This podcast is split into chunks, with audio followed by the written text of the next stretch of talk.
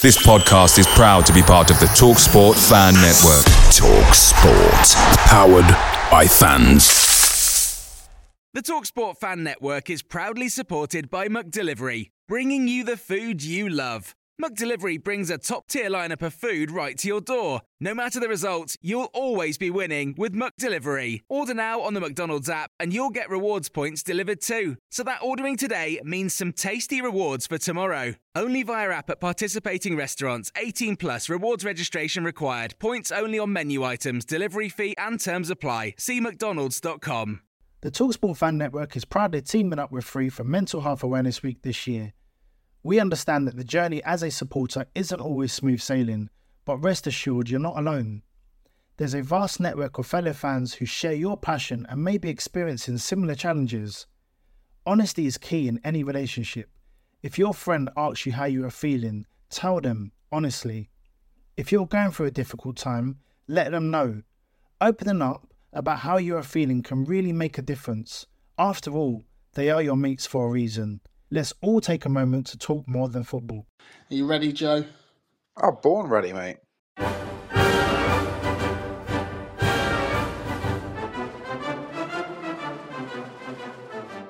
Hello, welcome back to another episode of Green and White brought to you by Argyle Life live on Twitter or X or whatever. Um, Argyle welcomed Watford to a wet and windy West Country, and both clubs whipped up their finest performance all year, taking it in turns to blow each other away with a downpour of goals in a whirlwind affair. Um, those turning their freshly unwrapped official club calendars may have been shocked to see Steven Schumacher grace the first page, but it was Finn Azaz who stole the headlines with his show stopping effort shortly after AFCON bound, and I'm going to butcher this pronunciation, Edo Kayembe's opener. Morgan Whittaker and Ryan Hardie added to their already impressive returns, and while it seemed like another last gasp winner was in the offering, it was Ryan Edwards' goal, chipping 11 foot nothing Conor Hazard inside the six yard box that meant the points were shared. Um, as always with our lives, if there's anything you want to add uh, or want to request to speak, let us know and we'll try and get you on. I'm sure there's a, there's a few in here that that would like to um, get their point across. But obviously, joining me to pick apart the chaos initially as uh, Joe, Ben, and Nick. Um, Joe, as you're unmuted and you're ready to go, do you want to give us your your match run through? where where did you start? Um, it was um, obviously conditions weren't conducive to a um, what seemed to be a particularly exciting game of football. However, I think conditions more than played their part um, in quite possibly one of the best games I've seen for a number of years. Um, I say seen, I should disclaim I wasn't actually unable to get to the game. I had settled for Argyle TV's excellent coverage of it. Um, but I mean, what an advert for the championship. Um, you know, two really good teams going forward, flooded forward with pace, with energy. Um, ability helps. Um, both teams full of abundance of that. And I mean, all pretense of defending was out the window, wasn't it? Um, you know, every time either team crossed the halfway line, they looked competitive, looked like they'd score. Um, I mean, if that get, I think I put in the group chat, Aaron, didn't I? Wouldn't at two two. I wouldn't have been surprised if that game had finished six five. Um, mm. Either way, and I think that's fair. What I will say is, removing my green tinted glasses for a little bit. Um, although I do feel like over the ninety minutes we possibly edged it, um, certainly with the quality of chances we had, it, it, sort of would have felt like a, a little injustice to the neutral um, had either team snatched a late winner just because of how entertaining the game was. Um, I mean, there were a couple of standout performances across the pitch. I thought um, in an Argyle shirt, I thought Adam Randell was outstanding. Um, the front three were brilliant. Um, you know, I mean, all of them could have had a brace or hat trick of goals. And, you know, I think we've got to give a special mention to, uh, as you say, Kayembe for, for Watford, who, who ran the show for them, but also Ben Hamer, who, who pulled off two or three unbelievable saves. Um, I mean, the, the couple at the end there, the one where he tips, uh, is it Whittaker's shot that he tips over the bar? Um, he makes a couple low down to the um, to the far post at free kicks and set pieces. I mean, he he kept them in it. Um, but let's be fair, you know, Watford at times rode their luck. Hardie hit the post. They had to throw themselves in front of efforts at the end. But we equally rode our luck. Um, it was just one of those crazy, crazy afternoons that I would say, for most other clubs, doesn't seem to happen every week. However, at Home Park right now, it is happening every week. Um, and look, if we're going to stay up with these entertaining games, you know, we can maybe use the summer to to solidify ourselves a little bit more. But what great entertainment for the 16,500 that were in the stadium. Yeah, go on, Ben. Ben's joined us. Why don't you follow that up, Ben? Yeah, it was a ridiculous game. Um, purely because I think the the quality of the goals was um, even if some of you know our, our defense and their defense was suspect, um, the quality of the finishing was was excellent, um, and the fact that both teams looked like scoring whenever they went forward at times, uh, and both defenses looked um, like they'd never played together at times uh, made for a really entertaining game, um, and it could have finished finished anything. Um, I think the pick of the goals, everyone would agree, was Finn goal. Um, I don't want to get like you know, I'm sure you've got a little segment for that, so I'm not going to eulogize about it too much now. But the fact that he's had to sort of punch it rather than cushion it, rather than just sort of guide it because of the conditions. If you if you just meet that with a sweeping foot, it's like you just skid off your foot. So he's had to sort of punch it, which is such you know so difficult to get the direction and the power, the weight of that right dropping out of the sky.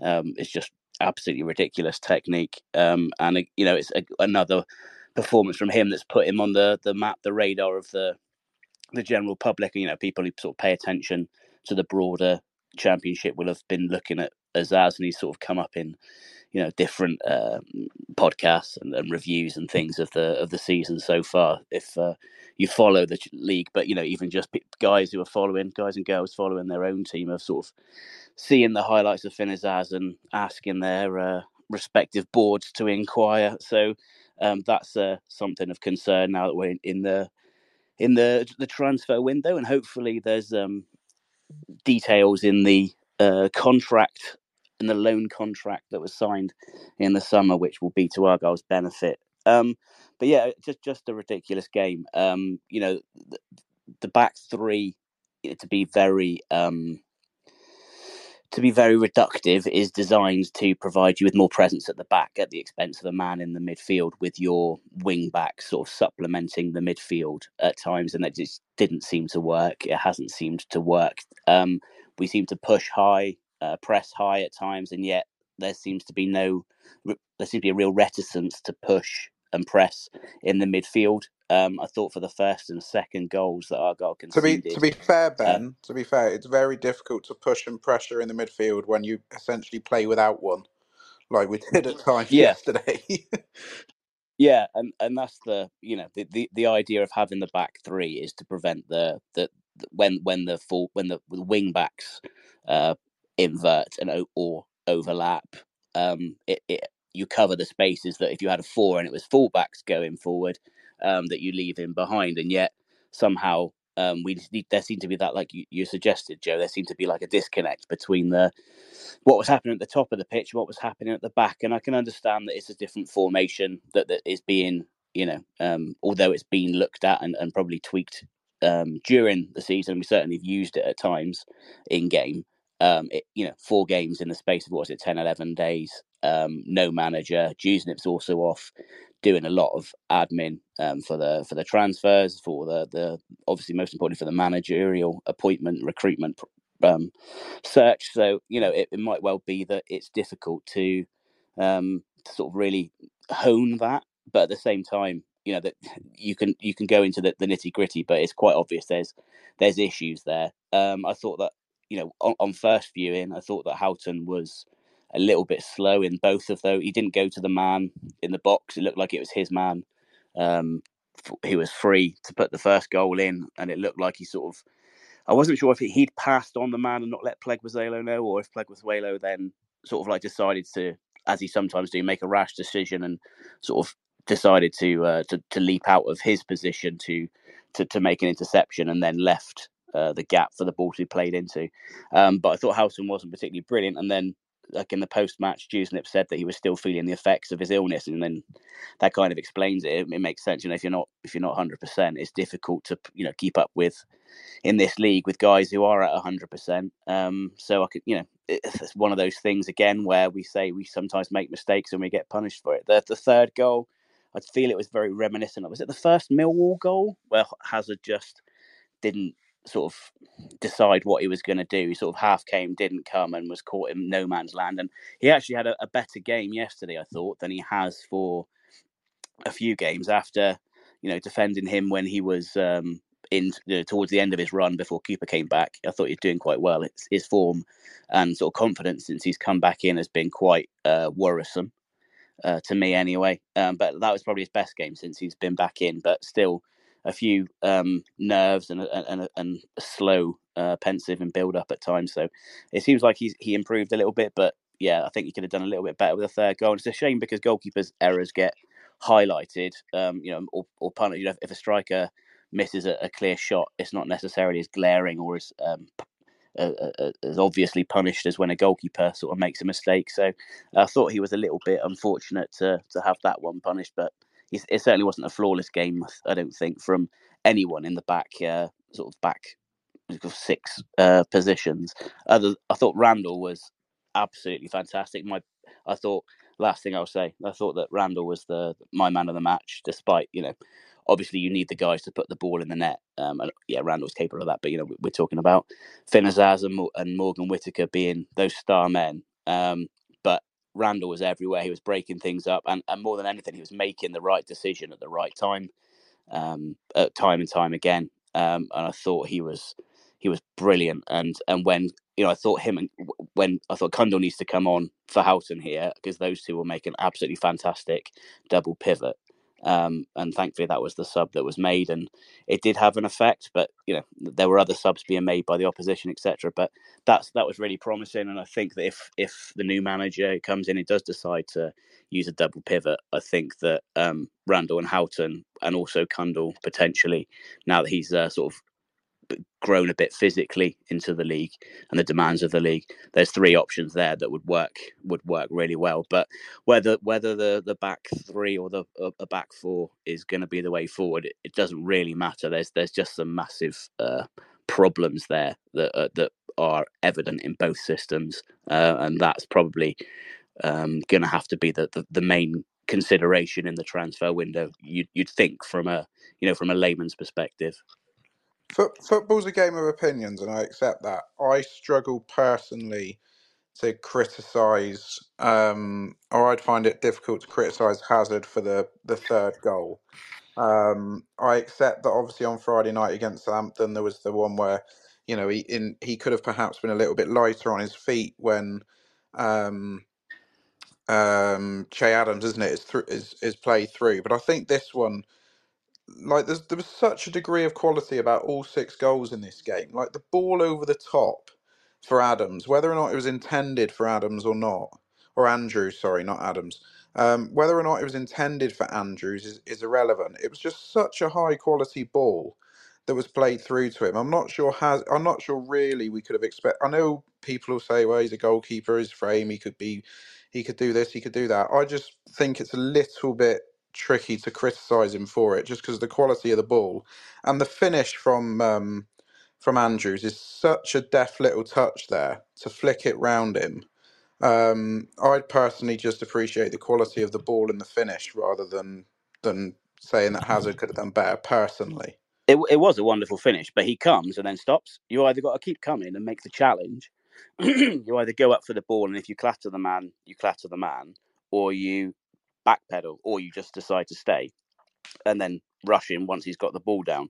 But by staying where he was, he he locked he put himself in no man's land. That's the the problem with that. I can understand why he's coming and thought, oh no, that's a better ball than I thought it was going to be. But then he has to make the has to has the quickness has to have the quickness of thought rather to either backpedal or think, well, I've committed now. I've got to come and challenge for it because by by doing what he did, which was freezing, I think he's given you know Andrews the option to do what he he did. He had, which is a hard thing to do, but you know that that's easier than sort of going up to trying to take it out of the air against seven foot sixty three Conor Hazard. You know, if if, if it just sort of well, I'm going to go with, uh, I'm going to back my decision. It's that indecision. I think that it's the same with that Millwall goal. You know, both of the central defenders when he sort of came and then stopped, and the sort of the two central defenders looked at him as if to say, well, either come or don't. You know, we can't interfere if, if we're leaving him to you.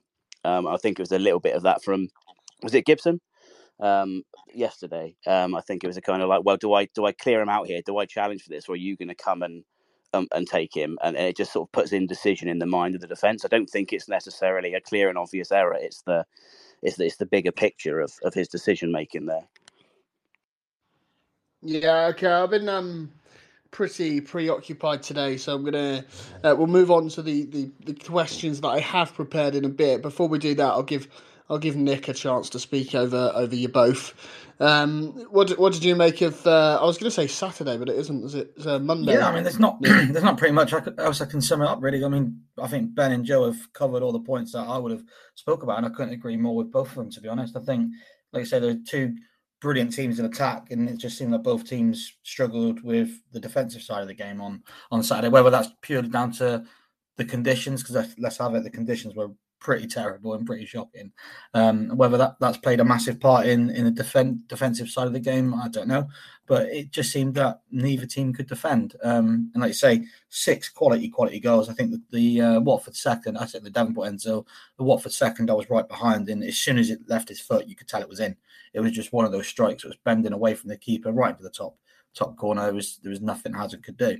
Um, and to be honest, I don't think Hazard was at fault for. You could criticise Hazard for any of the goals on Saturday. Some people around were were questioning it, but I, I can't see it. To be honest, I think he's done as best he can. He's been probably let down by his defenders on the first one. There's just nobody's moved. It seemed to be too static. Um, and like you say, the the third one was just a it's a, it's a wonderful finish. Um, possibly, like Ben says, he could have come if he's come and stopped. Possibly come and take the lot. If not, you know, it's one of those really. But um, yeah, it's thoroughly an entertaining game, and uh, there's never a boring boring match at home park at the moment. No, obviously back to back three all draws. I'm sure we'll get on to uh, that in a minute. Obviously, as always, we did the full time thoughts tweet, and, and I'm going to speak for a few people that are listening live. Um, Paul Burke said, Crazy game. It was the first one. I noticed that we don't have a manager. It seemed obvious that we didn't have enough numbers in midfield every time they went forward, but we didn't change shape at all. Instead, it had uh, instead had four like for like subs. Great going forward. Um, Hardie being back is massive. Uh, Lewin Reed, again, listening. Um, a point is probably a fair result, but their keeper had a worldy second half. Could have, should have got a winner in the last 10. That would have been more fitting of a home park this season. Um, Tom Harris, uh, fantastic game. Looks so fluid going forward in the first half. I think playing so many games in a short space of time with our smallish squad came into effect towards the end. I'm sure we'll get on to uh, transfer window shenanigans in a bit. Um, once again, sloppy defending has let us down. Can't be scoring three at home and only taking a point. Um, who else? Um, memories of Argyle says we looked so dangerous going forward, but Watford had such so much space and another goal conceding to a to a deep run that wasn't tracked. Frustrating, very entertaining. But if we could defend, it, we would be laughing. Um, and then last one, let's pick out uh, Carl Gatfield says attacking wise, we're incredible. Defensively, diabolical. Um, that could, I suppose, that could be for either us or Watford. To be honest, screaming for experience and championship defenders and a midfielder that can break up play and retain the ball in close pockets of space. Next manager has a right job on his hands. Um, I'm sure we'll get on to that. Um, and then, okay, final one. Uh, Ryan says delicious. Um, not wrong. Obviously, nine nine goals scored in Nancekivell and Dewsnip's interim reign, which looks likely to be over in the coming days. We'll get onto the manager in a bit, but obviously Finn Azaz with a pick of those nine. Um, who should go to here? Joe, go on. Um, just just how outrageous is that technique? Uh, as a, as a man, I've seen you do that uh, time and time again uh, on, Thank you. either side, but just Yeah. just how outrageous is the technique on that finish? Well, I mean, we can all do it. Um, there's nothing, nothing to. No, it, look. All joking aside, it's it's it's the sort of thing that if a Haaland or a Salah or one of those big names in the Premier League did, you'd you'd be seeing it every minute of every day on Sky Sports News. Um, it's just an the the level of ability, the level of control that you need to have to perform, to execute that skill is off the charts. And the way he keeps it down, he he paces it brilliantly. Hamer had no chance. Um, I mean, that is that just screams of a player who is full of confidence at the moment. And I mean, it's just an unbelievable goal. I was on my feet immediately in, in the shop where I work watching the game um, because I, I couldn't believe it. I, you know, can we can we class that as scoring from a corner? Um, you know, I'm not sure we can claim it as part of the routine because I know Watford won the first contact, but it's just an unbelievable goal that you know I hope at some point gets some form of recognition, whether it's even just goal of the month or you know whether it makes the shortlist for goal of the season because the the sheer level of difficulty involved in executing that is high. Um, and it set us on our way, you know, and, and that goal was coming. There was a obviously, you know, the start of the game was a little bit cagey, and then Watford got their goal, um, which was well worked from the throw in. Although I do think we could have perhaps been a little bit tighter to the man, to Kayembe running in. But um, the fight three or four minutes before the goal, we we were starting to to really grow into the game, and we'd cut out a couple of half chances. And um, you know, obviously Hardie, had, I think Hardie had already hit the post by then, and um, you know that that really set us on our way. And as I've testified so many times on the podcast, Aaron, in the last eighteen months, that that when we get one goal at home park, the the the winds change, the sails are up, and you know as as it you know Ipswich found Sheffield Wednesday, etc. Derby last season that. And even Exeter, you know, you, you can't stop it. You when when Argyle are in full flow, um, particularly at home park, it, it's a very it's a very difficult thing to stop when we get going forward. And by gods, didn't we play some lovely stuff going forward yesterday? Yeah, on that, Ben, Joe obviously mentions the, uh, the goal of the season competition. How highly is that strike ranking? It's got to be up there. Um, it's a different, you know, the thing about football is there's all kinds of different goals. That's the beauty of the game. You can score in all kinds of different ways, and everybody has a favourite. You know, I think we all have a one that starts bending miles outside the post and hits the top corner or the bottom corner. We all love. My favourite is one Matt Butcher's at um, Cardiff. Okay, fair enough. I was, I was, I was going to say uh, a, a, crossbar pinger. We all love a, a cross crossbar pinger. Um, we all love, you know, diff- all of us have different. You know, some people can't stand headed goals. Other people love a, you know, a banging header. So, I think you know, goals of the season are always subjective, but and I think as well, it depends whether you just consider the quality of the strike, or if you're also considering the moment in the game and the uh, the jeopardy in the game, etc., and, and the emotion of the situation or not. But um, yeah, I mean, in terms of just skill and ability, that's probably the um, the hardest. Uh, the, the hardest t- technique, you know, it, it won't show up in XG numbers like you know Whittaker's did from miles out on the on the right against Sunderland. But in terms of if you were actually trying to to achieve that, dropping out of the sky in the rain, sort of like how many times you're going to get that in, in real world difficulty, that's probably the the best, the highest quality goal that we've scored this season, and that's high praise indeed because we haven't really scored other, you know, maybe one duff goal all, all, all season really. Um, so yeah, you know, we we are spoiled. You get your money's worth at Argyle, and it's it's funny that Argyle and, and Watford are the two teams that are outperforming their XG the highest in the entire league. So you know they they they don't do, do anything but score screamers um, apparently. So um, it seemed that the script was written before before kickoff.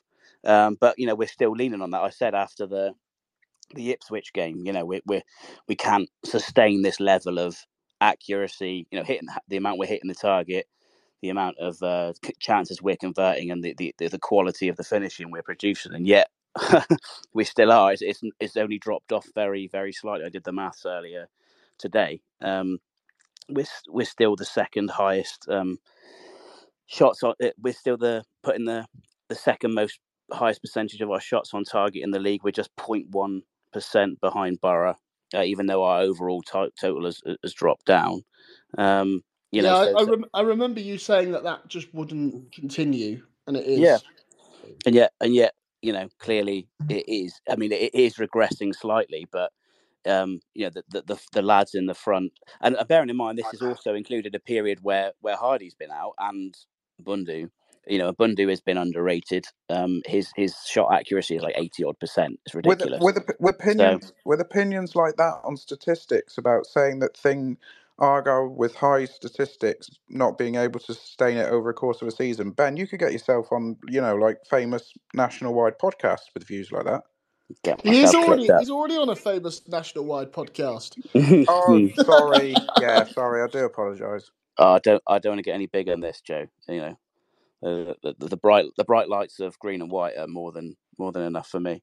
Um, you know, I- I- it, is it sustainable for the rest of the season? Well, if they've done it for over half a season, potentially, you know, despite whatever laws of regression, you know, the law of averages suggests, um, it might just be that those players are that good, and if they stay fit, they'll carry on. I think, you know, you might come onto it, Aaron. I'm sorry if I steal ahead, but the fact that um, you know the impact Hardie's had has really demonstrated what we've been missing. You know, that the, the intelligent runs, the the opening of space, the the decoys, the the um, the, the ability just to, to to occupy the eye of defenders, so that players like Morgan Whittaker or, or can drop the shoulder and and cut inside because they're making the little run and, and occupying the the minds of the defender, standing them still and making them make a decision has been you know has been really um, valuable and, and evident. Not to not to mention the fact that he's you know scored two and two. Um, so the fact that they've been able to keep that up or just have a very small regression during uh, the period that you know we've been missing um, our, our first and second choice striker has been has been really impressive and you know maybe they just are that good you know and that this isn't you know it, it, it's it's high levels for this league but if you think they might be Premier League players, you know, and um, or Premier League quality players, then they should be performing at that level consistently. So the question is, are they, or is it just they're they're, they're in really hot hot form and and being their talents are being maximised in this system and in the relationships that they've built together. So, you know, we hope it's the former, um, and that they you know they keep going, keep going all season. But um, we we still have the problem that we had back then, which is the front end is top class and and the back end just isn't doesn't seem to be working. And you know the idea of having three at the back, you know, our biggest problem seems to be we can't stop balls being through balls into the into the box, whether they're from angles or or through the middle. And and you know even though we had three central defenders and sort of Houghton and occasionally also Randell back there, just there always seem to be pockets of space, and that whether that's a personnel thing or a systemic thing, um, because it's been happening in, in a variety of different formations now over the over the course of the season. I'm not sure. Um, and defending isn't my, my the nuances of defending isn't my forte, so I'm not going to have a strong opinion on the matter. But I think it's probably a combination of both, and hopefully that's um, something that will be quizzed of of, of the new uh, of the candidates that are coming in. Uh, that, that hopefully that will be a big part of the uh, selection process. Yeah, you talk about um, Premier League quality attacking players, um, and I'm sure we'll get onto the other in your nose um, later on in the managerial chat. But um, obviously, Morgan Whittaker adds another five hundred thousand pounds onto his value with his thirteenth league goal of the season. Um, Nick, ha- just how much of a bargain are Luton Town getting for this rumoured four million pound move? What a Uh, player! he's I- I superb, hasn't he? I mean, he's he's got that ability in a game where he can be quiet for twenty minutes or so and then just appear from nowhere with you know a, wonder strike or just a little bit of trickery and he's in and, and setting somebody else up. So if, if if four million is what they're getting, if, if they're only paying four million for him, then uh, they get they're getting themselves a bargain, definitely. Yeah, I mean, um, it's kind of hard to talk about Whittaker any more than we already have, and it's it's just running out of superlatives, aren't we, Joe? Like, um, just a phenomenal, phenomenal, but like, he's got he's got to be worth in today's market. He's got to be worth a good twenty odd mil, surely. Like, No, I'm not sure he is. You know, he's he's got a lot to learn. He needs, you know, he needs to develop somewhere at least another 18 months, two years. I, you know, I don't think we need to slap any price tags on him. Let's just, you know, let him play football. Um, you know, he still makes mistakes. He still, you know, he still needs to learn. Um, you know, I, I don't see why anyone would want to take the risk on him for another couple of years. To be honest, you know, just let him let him grow as a player down here. But if you want a serious answer, um, then yeah, we're going to get a significant return on our investment, aren't we? Um, you know, I mean, you sort of look at. Uh, see, I'm not going to try and. Well, I am going to try and do it, but I don't want this to go, blow up into a big thing.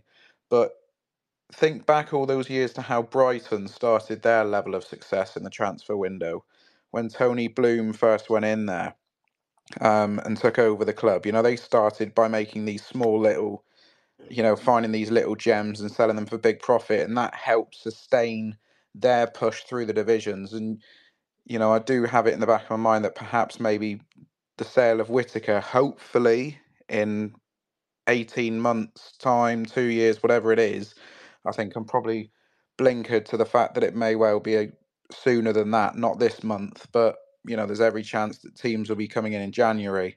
It's not January, the summer. Crikey, um, how many have I had? Um, but you know, you'd like to think that that first sale, as it were, with Whittaker. I mean, we all assume that it might have been Cooper or even Randell. Um, you know, but but Whittaker is going to make us some serious money, isn't he? Um, he's not a commodity. You know, he is a he is a person, and he he comes across as a really down to earth chap, and you know, him and, and Rachel, his partner, have made it clear on a number of occasions how much they love Plymouth and how much they're happy here. So hopefully that will play a big part when these other clubs come sniffing. But you know, what a what an unbelievably gifted player, and we'll appreciate him even more when he's gone. Probably, I know we appreciate him a lot now, um, but in such a short space of time, he's had such an impact on Plymouth Argyle Football Club that you know he, he may only end up playing a hundred or so games for the club, but you know, I mean, he'll be remembered as if he's played three, four times that because his contributions in our recent history are, are quite extraordinary. Yeah, I noticed that um, that Dane's requested to speak. There was something I was going to add, and then I completely forgot. I got distracted. Um, Dane, why don't you jump in actually and just um, wait, how do I do that? Add you as a speaker. See what you got to say. If anybody else wants to um, add their thoughts and, and, and feelings, either either add a message on the space or, or jump in. Obviously, you can you can now speak, Dane, if you want, mate. Unmute yourself. Hi, guys. Hello, mate. Hello, mate. Hiya. Um, just some thoughts on um, obviously the game yesterday, I, or in general, really. I mean, it is really exciting um, at the moment with all the goals. I counted like 17 goals in the last eight games, I think it was, something like that. Um, or, or something crazy. I think it was 14 goals, but they've let in 17 in the last eight, which to me, that is just not sustainable. Um, because my big concern is the, these lads up front, if it does dry up, we're in big trouble. Um, so it, they they really they really need to sort out what's going on at the back, reduce it. You're not saying you're not going to turn around and say we're not letting a goal in again, obviously, but you've got to try and get some clean sheets here and there, and um, you've got. And I just think the way they do that, the new manager, they have to be more aggressive. When I watch Argo, they always seem to be a little bit of a soft touch. They, you know, the other teams seem to ride through two or three tackles, and yesterday they sat off Watford. The the one of I think it was the equaliser where they bent it into the far corner. They tip tapped it around and we didn't really engage. We sat back and they were able to take he was able to pick his spot. And I just think if Argyle were a little bit more aggressive, we had the centre midfield sat in next to the centre halves and they need to be a little bit more aggressive and come out a little bit. After that second goal, I saw Dewsnip crying and, and waving them up the pitch a bit, and that, that was hundred percent right. We were saying it about for about five ten minutes. They're too deep. They're sat back, and and it, they need to be more aggressive in these challenges and off the ball. And it's um it concerns me. The amount of goals does concern me because you know I think a lot of the teams below Argo are going to spend in January, and and they may improve. Um, and they may spend more than we do.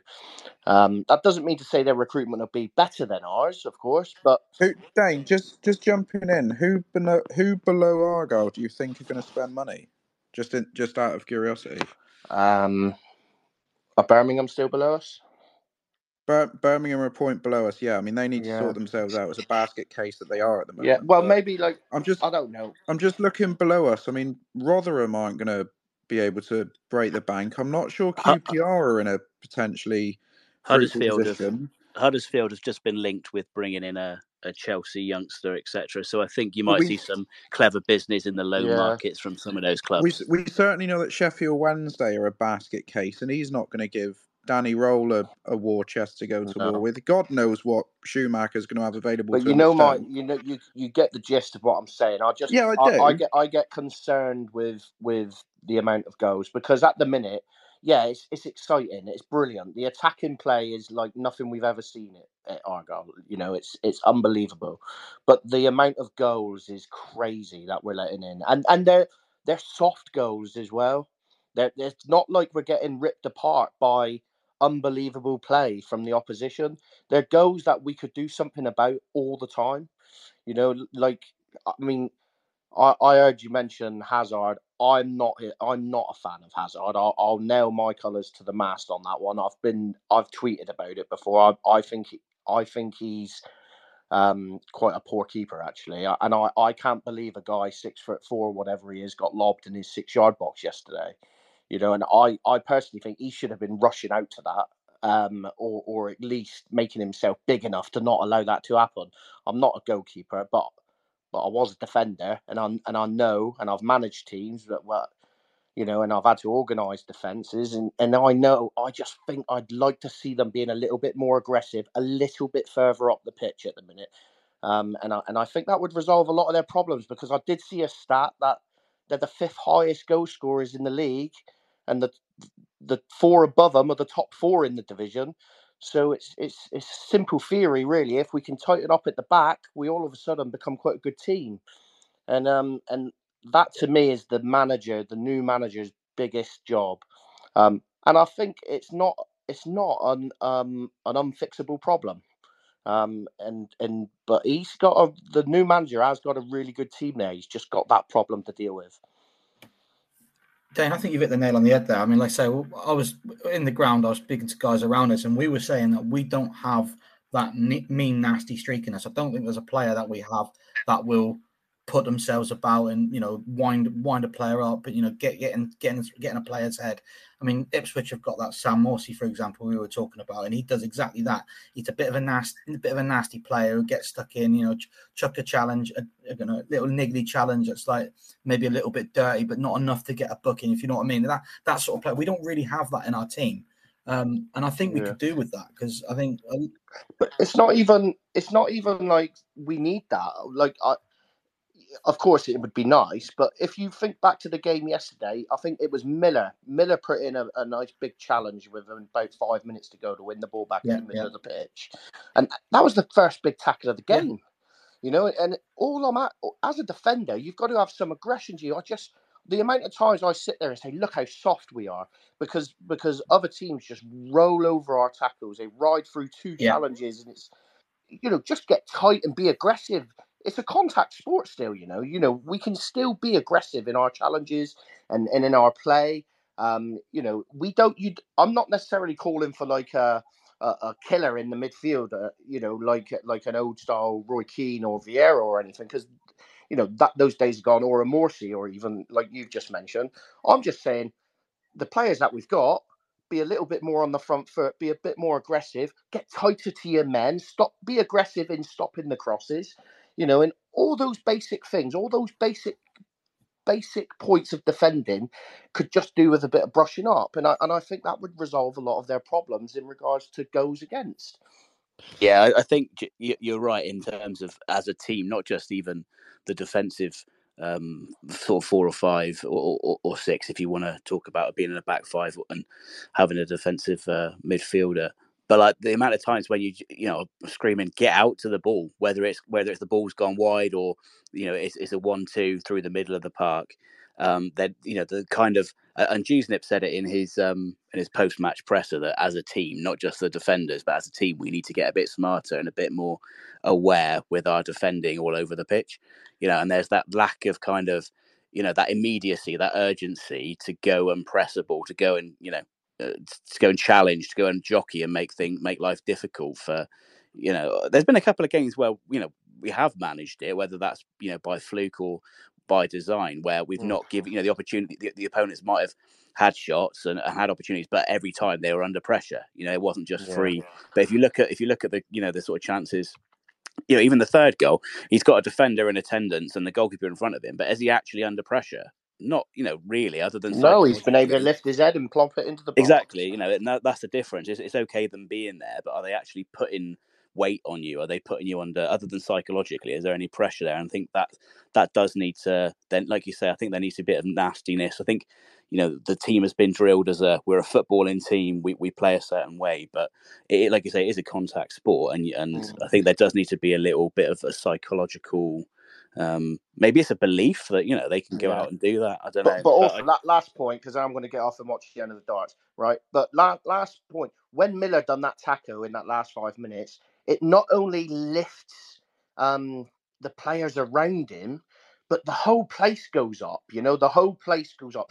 Everyone loves a big booming challenge and a bit of aggression, and it raises the temperature in the stadium, and it it has an effect on everyone around you because as soon as he does it, then someone else will go in and do it, and someone else will go in and do it, and and it just needs a little bit more of that at the minute. And, and and that will honestly that will really solve a lot of their issues in regards to to the conceding of the goals. But also, also, I do have to say at the minute, the ball retention is appalling. You know, the ball retention, everything's 100 miles per hour. There's no real control, you know, and, and I know it's great, but sometimes when you attack, the, the Whittaker goal where he um, hit it with his right foot, that was a lovely bit of controlled football from Finn across to Whittaker in. You know, lovely bit of controlled football. Um, but when they're when it's so frantic, there are periods in the game where they have to keep the ball. You know, there's there's a time and a place to be frantic and a million miles per hour, catching teams on the break. Brilliant. But sometimes there has to be some control. And what you may find is when the new manager comes in and he will obviously want to tighten it up at the back, you may have to give something up at the other end. You know, so that's just something that everybody should really prepare for. Yeah, I think uh, also a lot of that depends on on who we get in as well and, and, and how much they want to. Picture the scene. All of your mates around, you've got your McNugget share boxes ready to go. Partner this with your team playing champagne football. Perfect. Order McDelivery now on the McDonald's app. There's nothing quite like a McDelivery. At participating restaurants, 18 plus serving times, delivery fee, and terms apply. See McDonald's.com. The Talksport Fan Network is proudly teaming up with Free for Mental Health Awareness Week this year. We understand that the journey as a supporter isn't always smooth sailing, but rest assured you're not alone. There's a vast network of fellow fans who share your passion and may be experiencing similar challenges. Honesty is key in any relationship. If your friend asks you how you are feeling, tell them honestly. If you're going through a difficult time, let them know. Opening up about how you are feeling can really make a difference. After all, they are your mates for a reason let's all take a moment to talk more than football. Um, sort of, maybe not handicap, but change the way uh, we go about things, and, and if that um, readdresses the balance of, of that attacking. Just a tweak. Yeah, exactly. Um, a couple of things. Obviously, uh, the, the, crazy pilgrim listening in says uh, we do seem to respect teams way too much. In his opinion, he agrees. Um, and Christopher Val says uh, I'm not convinced that we're regularly letting in soft goals, but we do need someone in midfield to put their their foot on the ball when in possession. Um, yeah, I think I think um, unless anyone's got anything specific to add on that game, I mean, I've got a question about the the, the presser, Ben, to come to come to you. Um, you seem to be getting involved in that, so unless go on, Joe. Before we are we are we is this where we're finishing talking about the carnage of the three all? Uh, I mean, we've done 43 minutes on it. If, if there's anything else you want to I, add. Yeah, I, I do want to jump in, and this might surprise a few people. I want to do a little ref watch segment, Aaron. Oh, yes. Forgot about that. Sorry, go on. Uh, I thought that that was by far the best refereeing performance I've seen all season. Um, I thought in really, really tricky conditions where any other referee could have been whistle happy, blowing up and booking players for all sorts.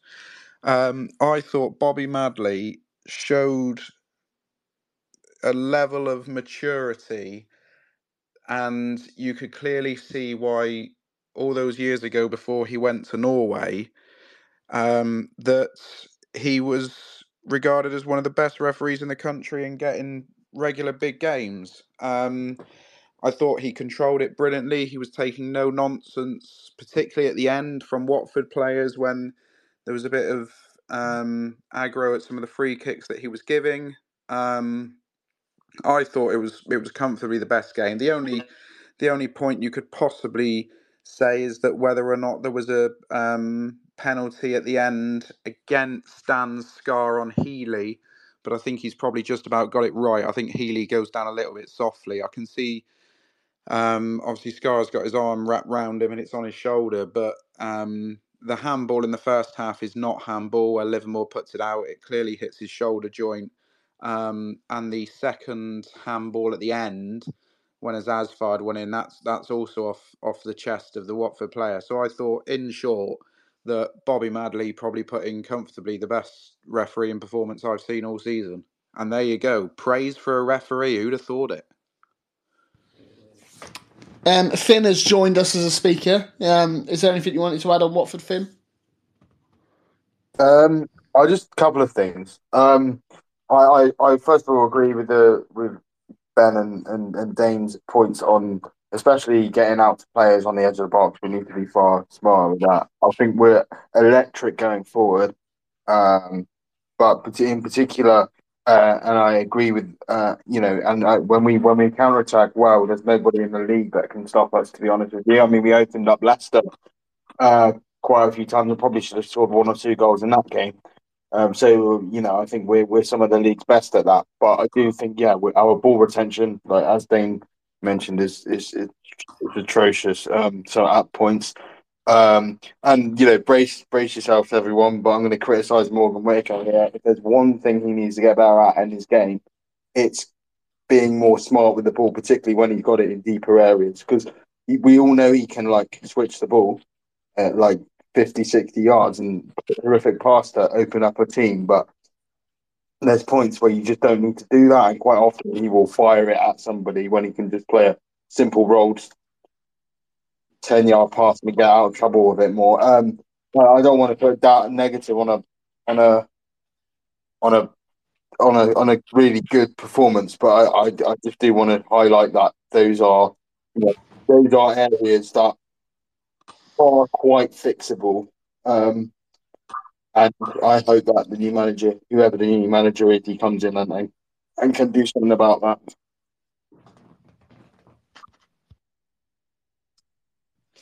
Okay, well that's that's rare. Um, a rare uh, negative on, on, on Morgan Whittaker. I agree. I've got, was, to be um... honest, I've got to be honest. There were several things I was expecting to come of this space tonight. I wasn't expecting anyone to come on and criticise Morgan Whittaker. No, no, I, I don't know. It's not specifically him. I just, I just think like, uh, uh, we well, it was, it was specifically him because you did yeah, criticise Morgan Whittaker. So we're all sat here saying, "Oh, he might be going for four million, might be going for six million you know, I'm I'm also saying, you know, he's still a young young player. He's still got things to improve on. He's not the finished article, and I think we need to be aware of that too.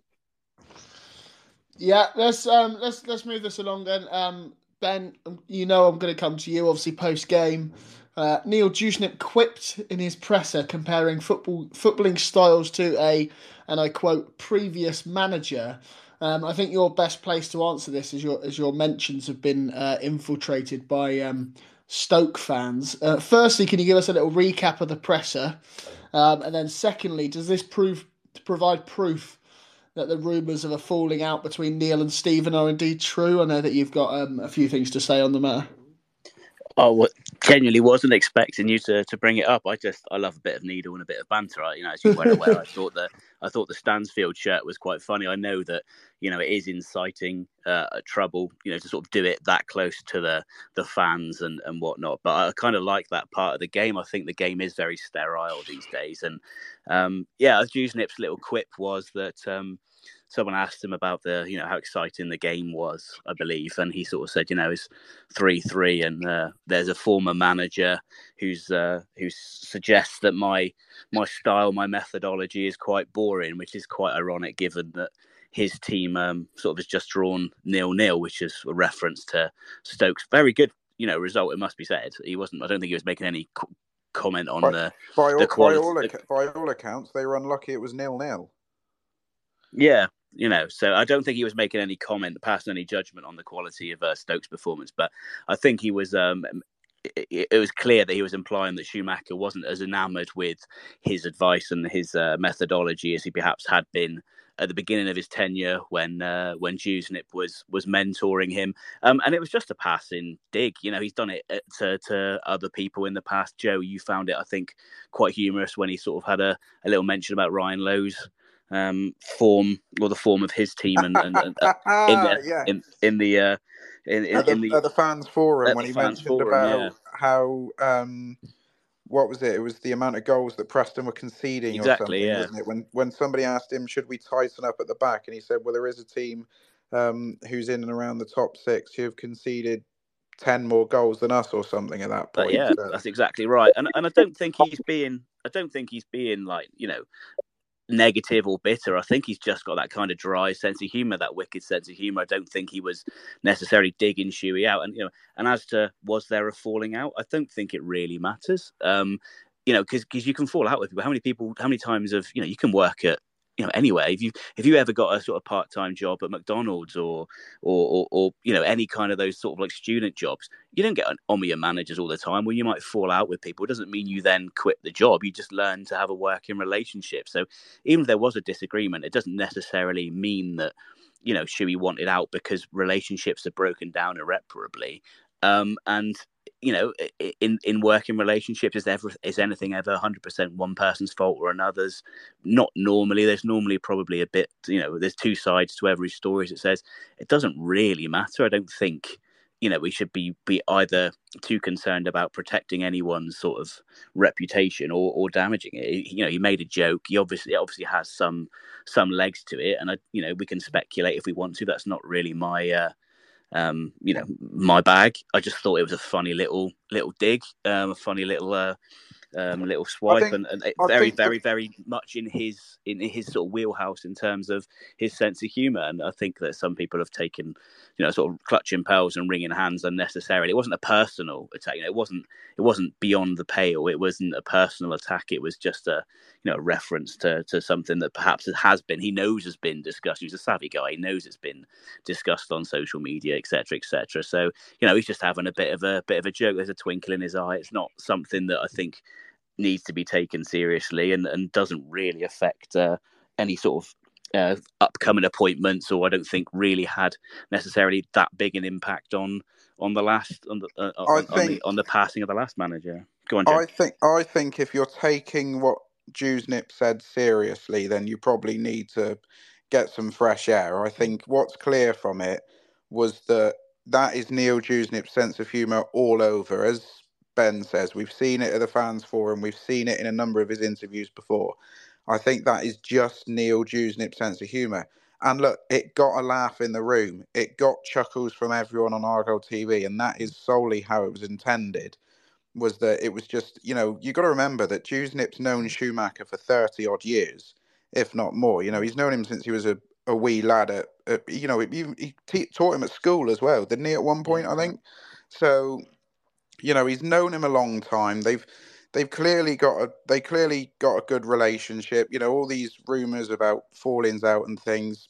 No one will ever know. I I don't necessarily um, believe that anything like that's happened. I just believe that Schumacher's taken a, a what he perceives to be a better opportunity, and you know, if there has been any tension between the two, that's between the two of them. It's not for us as supporters to to get involved or to add fuel to the fire if I there was. agree, Joe. And I mean, it's a it's a it's a bloody funny quip that he's made in the media, and you know, Ben's Ben's put it out there on social media, and it, it seems to have caught a few nibbles in in Staffordshire. But um, you know, I I just think overall that's just Neil Dewsnip's sense of humour, and I, you know, as somebody who's got a dry sense of humour myself, I'm I'm all for it personally.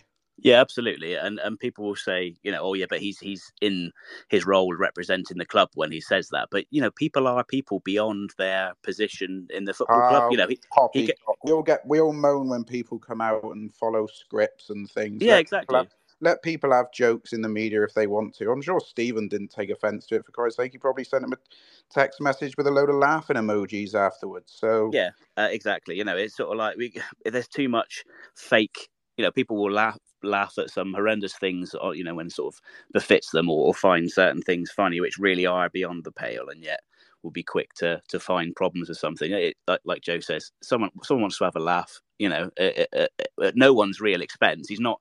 You know, he's not. He's not criticised or, or made a.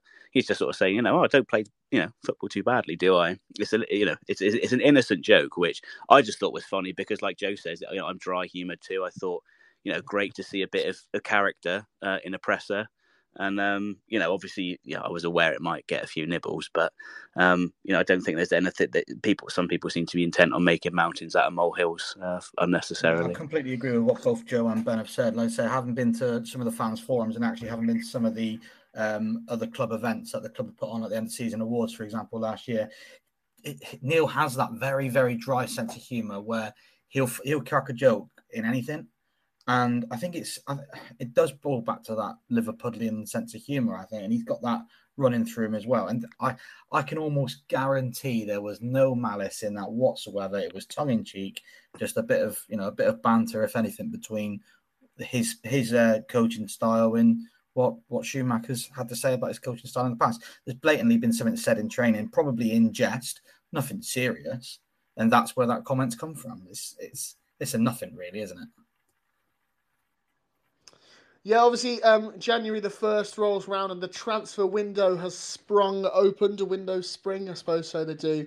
Um, be- before we get the. Um, before we hear about all the uh, the in the nose tweeting away, um, firstly let's discuss the, the rumoured outgoing with uh, Macaulay Gillesphey uh, has moved to Charlton Athletic, looking um, likely after he was spotted at the Valley. Uh, I'll come back to you, uh, Nick, on this one. Uh, thought, thoughts on the move? Um, initial thoughts would be I'd be surprised if we're letting a defender go to Charlton and sit there and watch a team play, considering that the window's not open yet and we've not made any signings at the back when clearly we're lacking at the back. Um, obviously, for example, at the start in the in the summer window, obviously we were trying to get a striker in, and it was I think it's clear to everyone that for for some reason or other deals had fallen through, and we were you know looking around the last minute for a, for a striker. So we know that can possibly happen. So for me at the moment, I can't see any traction in it until we've got bodies in the door. Because why would why why on earth would we send bodies out or you know send bodies out the door before getting bodies in when we're lacking in that area? But plus also you're going to have a new manager come in who might look at Maka and go, do you know what? I like this kid. Let's give him a chance. So unless There is there is the flip side to that, Nick, that we might, you know, every every pound helps in the transfer market, and it may be the case that to get one in, we might have to get one out. Of course of it does, but, my, my understanding at the moment, though, Joe, is we're probably lacking. We're probably we probably need two in before we can send one out. I get Well, cer- certain, certainly, if we're going to play three at the back, we're probably a wee bit short Yeah. um, of a centre half because you've got to remember of the. I don't think I'm missing anybody out when I say that we've if if Maka is to go to Charlton, we've got Gibbo, Scarr, Pleggy, and um, Brendan, yeah. haven't we? No, we haven't. right. we got four four defenders to play in three positions if we're going to play three at the back and you know I I hate to bring it up every time we talk about Brendan on the pod I was but just about to say the same his thing. injury his injury his injury record is there for Yes. all to see and- Agreed. but I I would I would suggest that perhaps I mean I I've always thought that you know the the transfer window although it opens on January 1st I mean we saw last year we what was it five signings in the first 6 days of the month so Mm. those didn't happen immediately. Those had obviously been working Oh, in the background. I wouldn't be too surprised if if Maka is going out, that somebody's coming in almost immediately. Yeah, no, that's that's a fair comment. That's like I said, that's a fair comment. But I'd, I'd be surprised if we see traction on Maka before we have somebody in in the in the building ourselves.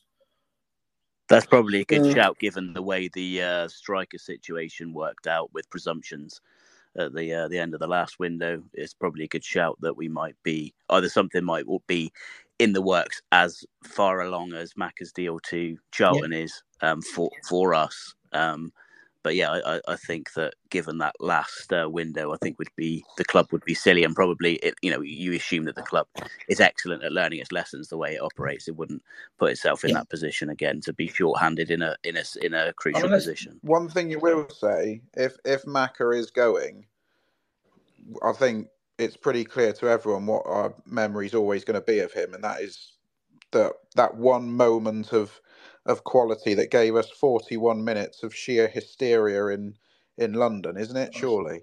I know yeah. he scored that header against Bolton that was quite valuable that season. Hundred percent.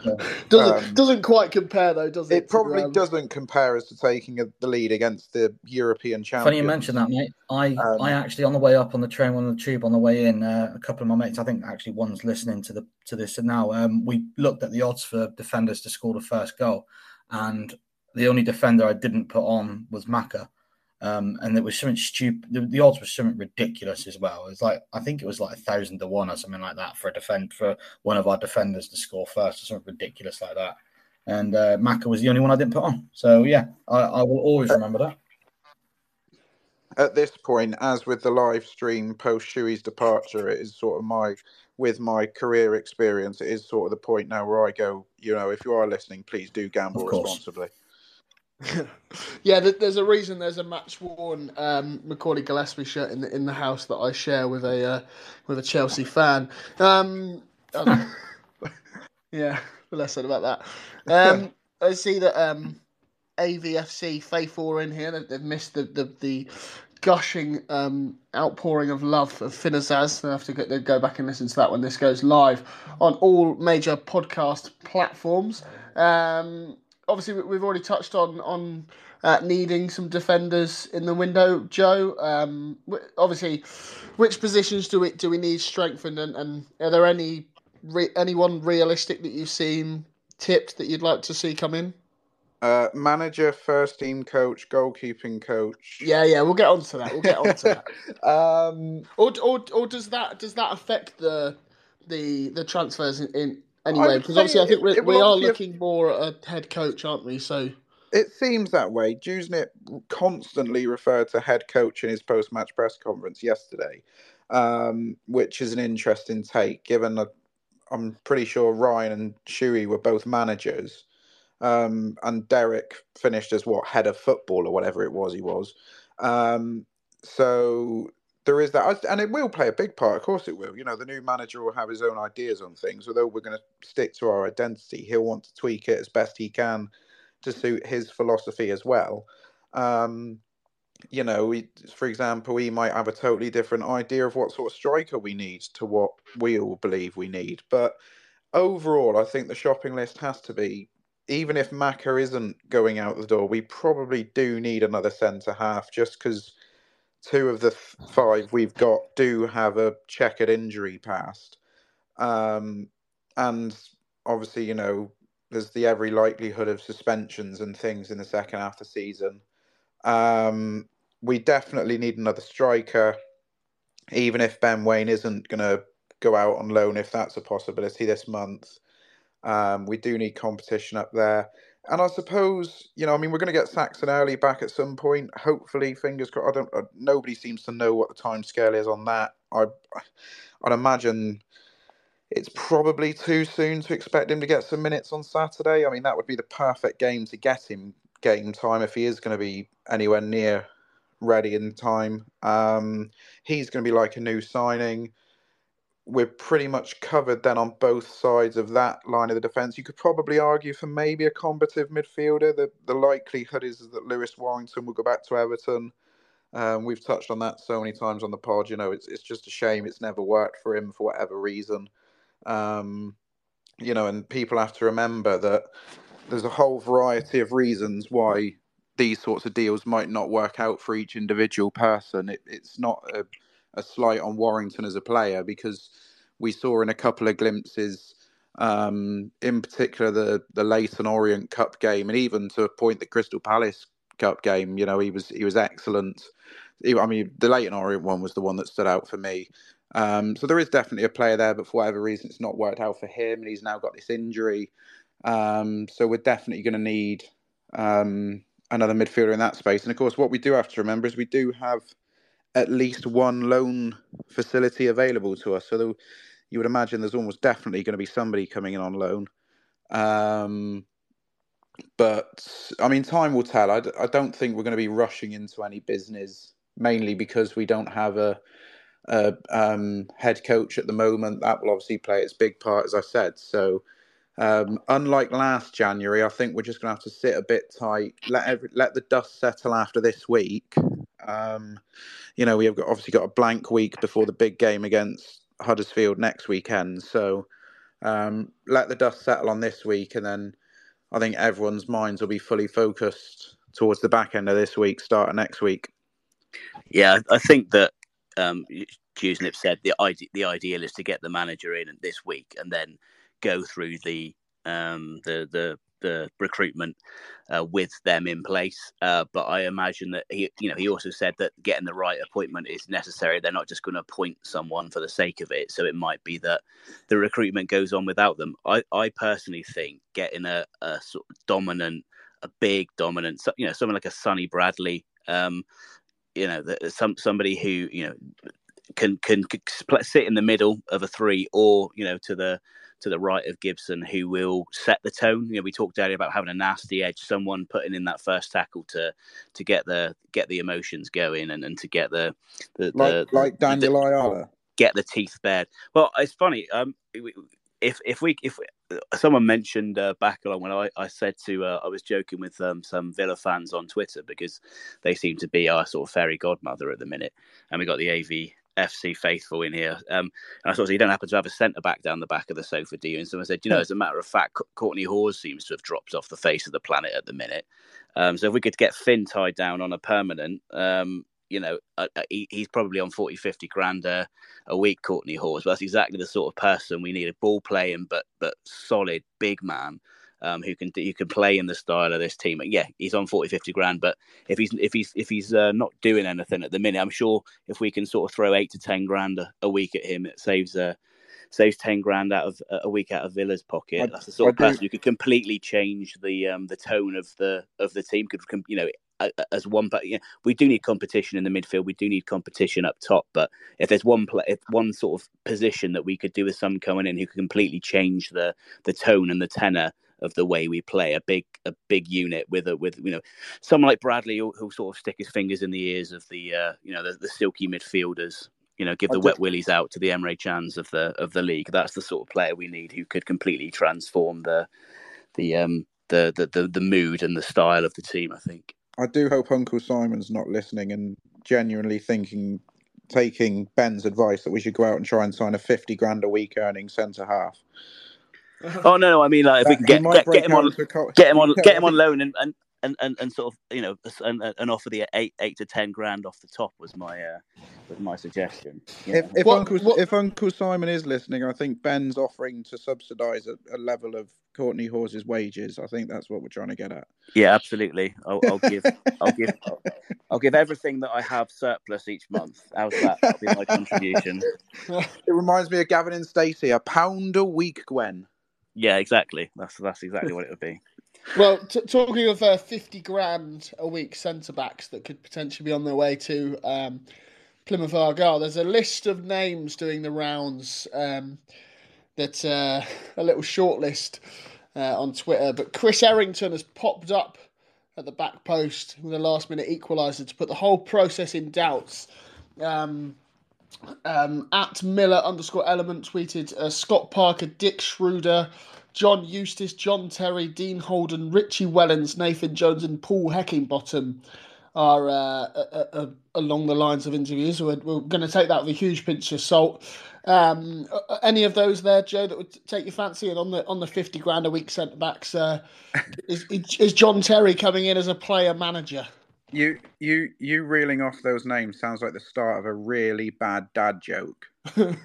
John Eustace, Scott Parker, Dick Schreuder, and John Terry all walked into a bar. Um, I think, and, and Simon Hallett said no.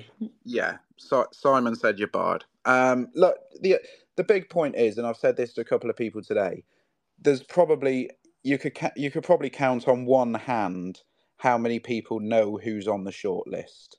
Um, this is something that is going to be kept under wraps as much as they possibly can, and quite right too, um, because you know Birmingham are looking, Swansea are looking. There's every likelihood a couple of other Championship clubs are perhaps getting a little bit twitchy with how their seasons are going, and may well be looking at who's available to change their fortunes. And the one thing you don't want to do is names to creep out who are potentially appealing to other clubs, and then you you start a whole snowball effect. So um, quite rightly, everything's under wraps. As you said, there have been shortlists banded around and, and names linked left, right, and centre. Um, you know, but as I say, there's probably only five or six people who truly know who's on that shortlist. And as I said earlier today, you've got to trust the process, trust the board. They've got it right the last twice. This regime with with Ryan Lowe and, and Steven Schumacher, they've brought in, you know, they've appointed two promotion winning managers, and one of them won a title as well. Um, so I trust them immensely to get this decision right. Um, as Neil Dewsnip said, whether it takes 12 hours, 12 days, 12 weeks, however long it takes, him and Nance are ready to, to lead the troops into their next battle. And um, so far, on what they've what they've done for us so far, I don't think anyone will be too disappointed in that because the way I think we should, it's important that we do touch on this. The way that those who have come in, Nance, Dewsnip, and uh, Rhys Wilmot, have helped lift the group, galvanise them, and and get them to get the level of performance they have out of them. Um, you know, we could very easily be sat here with um, three wins and a draw, or even four wins. Let's be fair from those four games.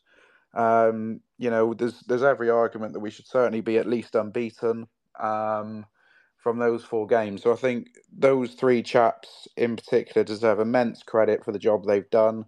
If they're going to be in charge for Saturday against Sutton, so be it. I think they'll have us perfectly motivated for the game. It's obviously a tricky one going up against a team in a lower division who are struggling themselves without a manager themselves. Um, you know, we all know the the complexities of going up against lower league sides in the cup. We've got the scars from ten years ago about going up against lower ranked teams. So um, I don't see any complacency creeping in in that respect. So the process will take as long as it needs to. Um, my gut feeling is is that if everything goes to plan, um, I presume that they'll want an announcement back end of the week, Thursday maybe at the earliest, Friday, um, have the new man down at home park on on Saturday and ready to go to work on Monday.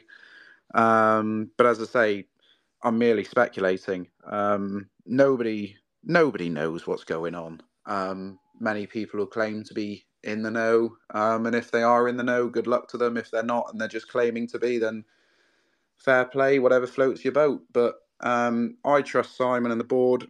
Um, it will be it will have been a thorough process, and you've got to remember there's there's hundred over hundred CVs to sift through as well. You know that's a time consuming thing, and the important thing to remember is up until today, Neil Dewsnip has been firmly focused on the training ground, bar days that they've been travelling or Christmas Day.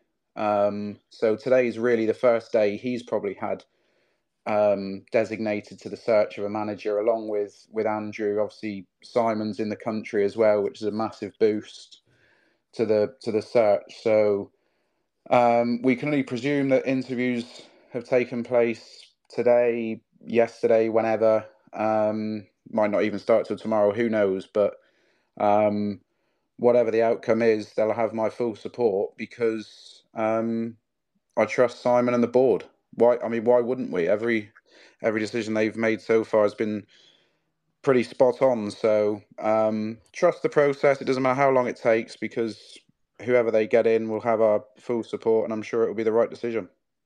Yeah, Ben, um, Joe touches it on it, touched on it there. Obviously, Ryan Lowe took us up from League Two. Steven Schumacher obviously won League One. Who's your front runner to take us up to the Premier League?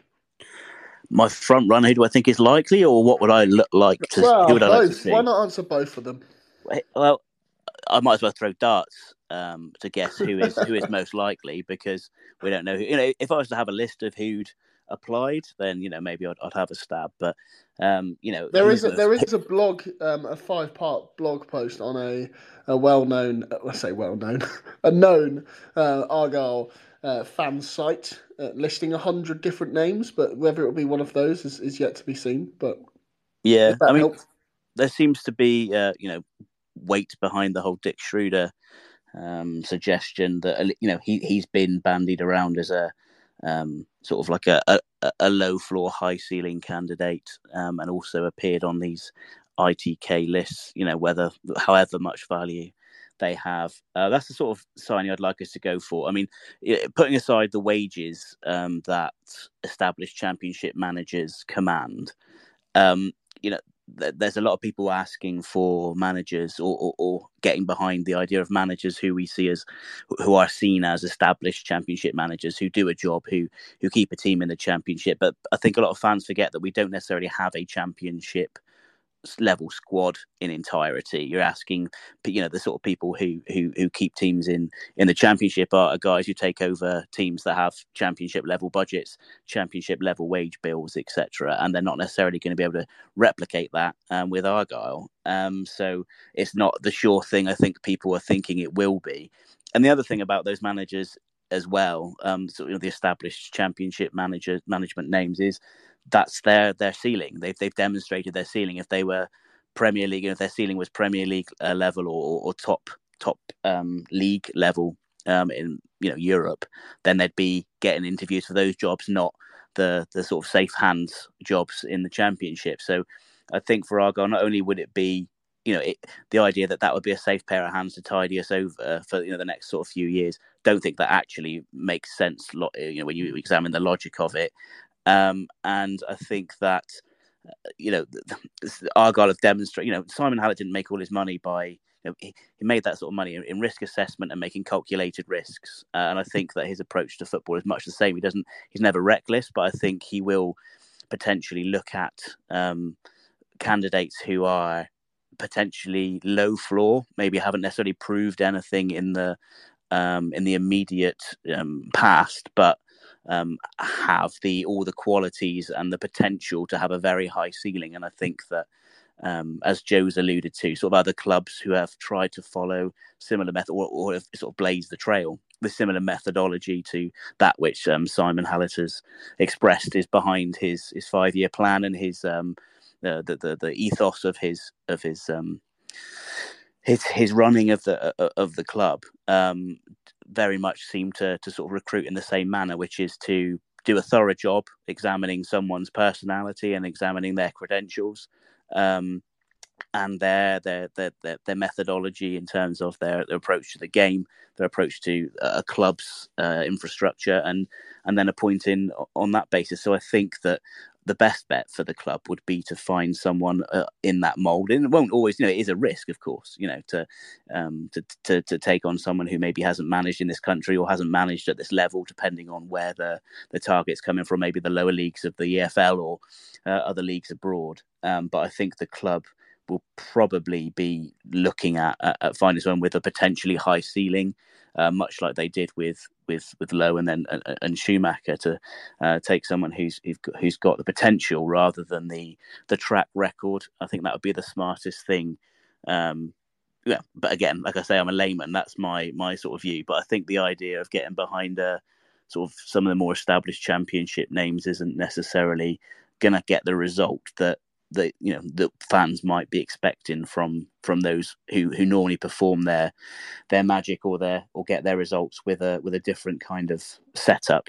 Um, certainly, maybe uh, some of the older heads are used to having a bit more of a, a hand in in matters that the club are trying to keep you know a division of powers um, among the among the the infrastructure at the club. So, yeah, I think that that's you know the club's very forward thinking, and that that will be their approach. Again, you know that that that's purely my my observations of the the way they've operated up till now, uh, assuming they'll continue following that philosophy. Yeah, Nick, I think um, Joe and Ben have been quite clever and articulate in um, basically just naming anyone. Is there anyone that you see? As, I didn't, hang on a minute. I didn't. I didn't like? name anyone. That's what I'm saying. You, are quite clever in not naming anyone. Um, uh, Nick, is, is there anybody that you would like to see? Personally, um, I'll stick my neck on the chopper. I don't mind. Um, personally, I I would like to see Nathan Jones personally because I think he's done it before with a club of a similar sort of size to us with a small budget. Um, so I, from my point of view, I think he could probably handle it quite well, um, and I think he could do a decent job for us. Um, I think I think it would be nice to have a manager that we know that would be off the, uh, the second he got a better opportunity too. Like there would be no uh, speculation. No, somebody would somebody would you come in and we would. You could, yeah. Like, another another name that was chucked out, which I, I think would fall into that same category, was obviously Scott Parker. And then Scott Parker, I think, is a is a manager that's been out for out of work for a little while, I believe. Um, he's he went across over to over to the continent. Yeah, Belgium, Belgium yeah. wasn't it? Yeah, he went across to Belgium and, and struggled a little bit. And I think he needs to rebuild his career. So taking a club like Plymouth or Argyle, as, as we all love to call it, um, going forward to rebuild his career as a stepping stone, I think would probably be a good opportunity for him. Um, but again, it's like like like you said, like Joe said, I trust the club to make the right decision. I trust um, Simon, I trust Andrew, I trust Neil. They they will put the club's interest at heart and they will make the correct decision. I have no doubt about that.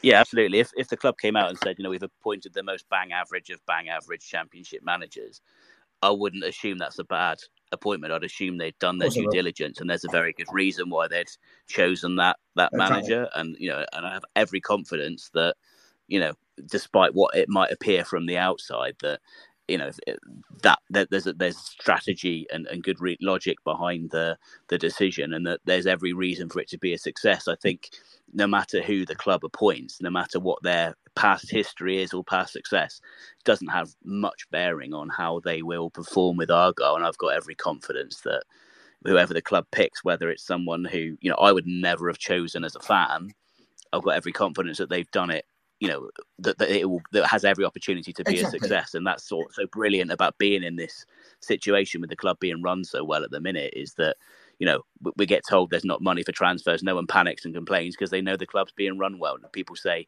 you know the club says we're going to appoint whoever it is we're not necessarily all going to weep and wail because we know the club does its job very uh, very well. Um, yeah, of course, of course, you'll always have the outliers who will, uh, will, you know, will, will cry about it. But um, I think that there's, you know, anybody that gets appointed will have been done so with a great, you know, judiciousness, if that's a word, um, and, and um, will have every opportunity. Of course, I mean, the, the, other way you've got to look at it as well is who'd heard of Derek Adams before he came to Home Park? Who'd who'd heard of Paul Sturrock before he came to Home Park? And not not many of these people were known before they came to Argyle. The club had done their due, due diligence. Oh, it was a different a different regime at the time, but this club would still have done due diligence. They'd have done a lot of research into these into these managers and brought them in, and they've been successful. So with the current board and the current board of directors in in, in management that we've got in place, I genuinely believe that we're in a very good situation where they will appoint the right person. I've got no doubt. Nick, yes, Nick, you've just you've just given off Sturrock and Adams and things. I think we've got a pretty obvious um, example of this regime making a big decision. Out of all of us, be honest, who would have given the job to Steven no, Schumacher exactly, two years ago? Exactly my point. Exactly my point. And and they got that spot on. Nobody can deny that they got it spot on. So I've I've every faith. Look, let's just let it run its course, however long it takes. It takes, and um, they'll have everyone's full support, whoever it is. Um, I, I like to say that like I'm sort of fully supportive of whoever um, the board um, is, is going to uh, going to a point like you know, like we said, they they've earned the right to to be trusted, and uh, as fans, we should back them in that decision. However, um, and, and once again, I want to say all of these accounts that are claimed to be in the know have to be taken with a massive pinch of salt. However, if there was any truth to John Terry, uh, I really wouldn't like to see that happen for a number of reasons, and that is the one appointment that I would turn my nose up at. Um, but yes, I'd just like to say that. Yeah, I think um, unless anybody else has got anything to add on tonight's space, I think it's uh, maybe run its course. Um, Joe, you normally have uh, a, a, few things to add. Is there anything you want to finish on? What are you trying to say? That I always want to get the last word in? I've, I've nothing else to add, Aaron. You're the, you're the host. No, good then. Uh, let's call that a night then. Um, if you missed any part of this, um, it will be live on your, all your major podcast platforms um, from when you wake up uh, early in the morning. Well, unless you wake up late in the morning, then it'll still be live. Uh, make sure you follow us on all, all social medias. I can't remember what they all are, but we're on most of them. Uh, go and find us there. Um, and I think we'll call that a night. Cheers, guys. Cheers, Cheers mate. Cheers, gents. Cheers. Cheers. The Talksport Fan Network is proudly teaming up with Free for Mental Health Awareness Week this year. As football fans, we often pride ourselves on knowing everything, from which substitution can turn the game around to the quickest route home to beat the crowds. However, when it comes to discussing feelings with our friends, we might not always feel as confident. That's why we're here to equip you with the right tools so you can reach out to those who can help. If your mates are struggling, let them know that the Samaritans are free to call on 116 123. That's 116 123. They are there to listen without judgment or pressure 24 7, 365 days of the year. Let's all take a moment to talk more than football. Away days are great, but there's nothing quite like playing at home. The same goes for McDonald's. Maximize your home ground advantage with McDelivery. Order now on the McDonald's app. At participating restaurants, 18 plus serving times, delivery fee, and terms apply. See McDonald's.com. This podcast is proud to be part of the TalkSport Fan Network. TalkSport. Powered by fans.